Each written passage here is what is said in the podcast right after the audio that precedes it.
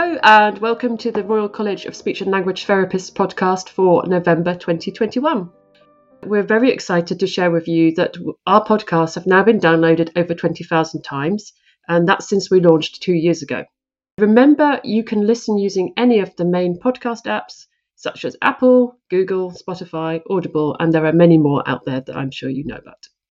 So as always, with our monthly catch-up, I'll be speaking with Derek Mann, a Director of Policy and Public Affairs at the R C S L T, and he's going to talk through some of the key issues in the world of speech and language therapy in relation to politics and public affairs. Hello, Derek. Good afternoon. Nice to see you again. Okay, so regular listeners will know that we have a petition out to Parliament, and that's running currently. It seeks to fund improved support for people with communication and swallowing needs. I believe we've had a response from the government regarding that campaign. Um, I wonder if you can tell us more, please. Yes, that's right. So regular listeners will know, as you say, that we've been um, pursuing this for a number of months now, following up our service user survey of experiences during the pandemic. So eighty national organisations wrote to the Prime Minister in March saying that they regarded speech, language and communication as critical to pandemic recovery. We never had a reply from the Prime Minister from March. So what happened a couple of weeks ago was that we asked the chairs of all party groups. So all party groups, as they say, have people from all the different parties in them, and there are ways in which M Ps and Lords can register their concern about an issue.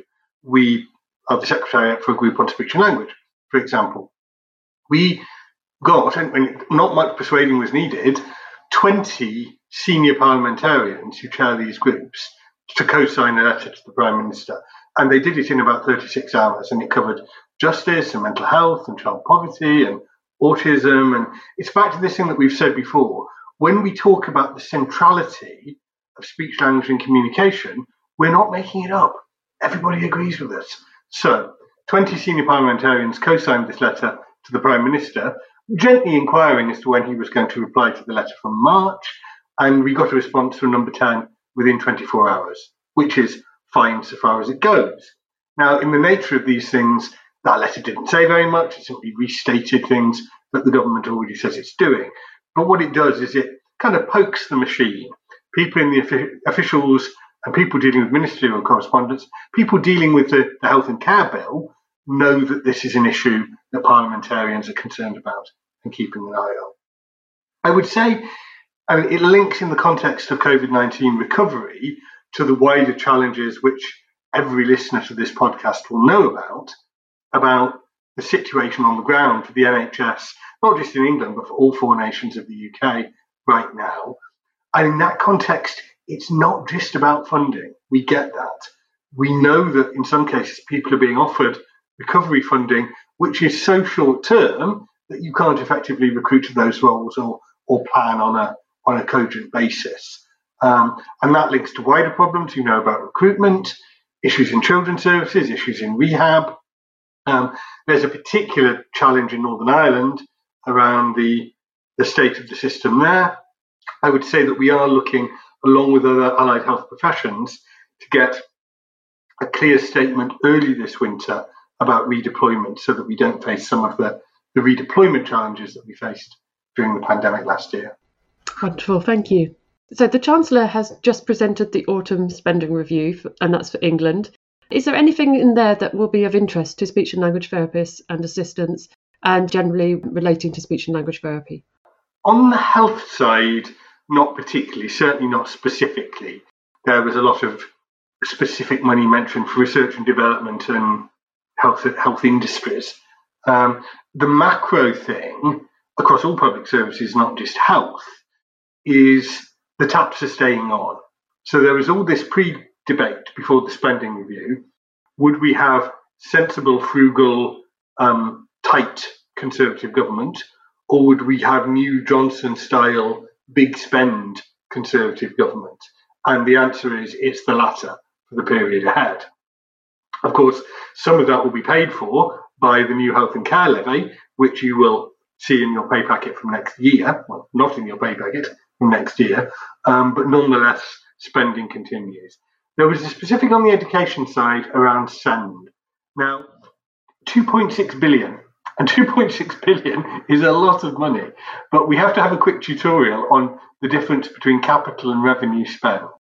The two point six billion that's been announced for SEND is capital, and capital is things like building new schools, building new classrooms. You can use it to buy certain kinds of equipment, and it's a an anomaly of the way that government accounts work, that you can spend on capital, I think because it's seen as investment, without it counting against the debt, without it scoring badly on the nation's balance sheet.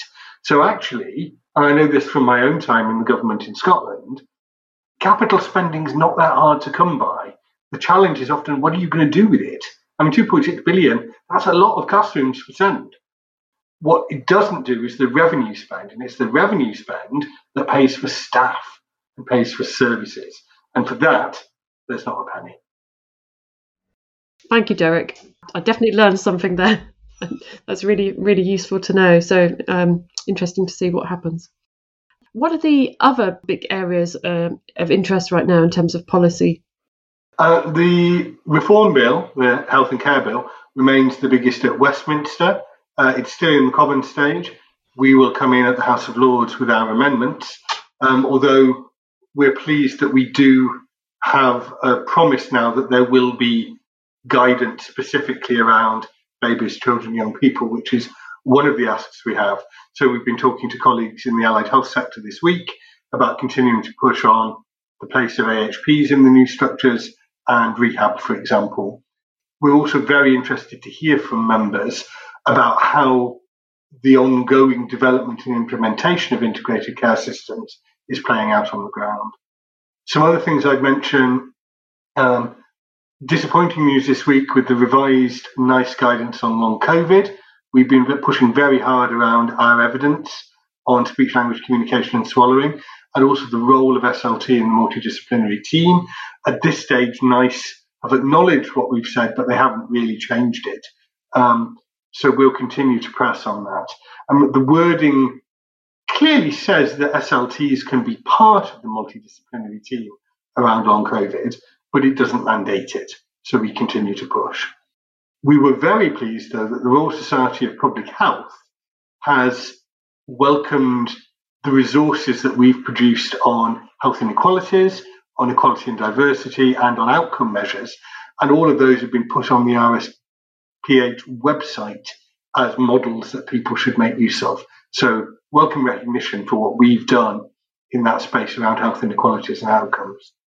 Uh, we're pleased in Wales that the speech and language therapists we have seconded in to the Welsh Government around children's speech and language have had those secondments extended. That's very good news for the ongoing work we do in Wales. There's also a seconding into government on dementia as it happens. And we've continued to hold meetings with officials in the Scottish Government. I was in a meeting this week about making a reality, first of all, of the existing legislation with a right to A A C provision, and secondly, the forthcoming public sector equality duty in Scotland and how we're going to make sure that communication need is effectively written into that. I will find out the um, link on our site to the health inequalities work um, so that I can put that in the, the show notes as well for people. Okay. Um, is there anything else you think listeners might want to hear about? Uh, yes. It, next week, as we record, uh, is the first anniversary of the launch of Communication Access U K, the Communication Access Symbol and the associated training and standards. It's gone better than we could possibly have expected.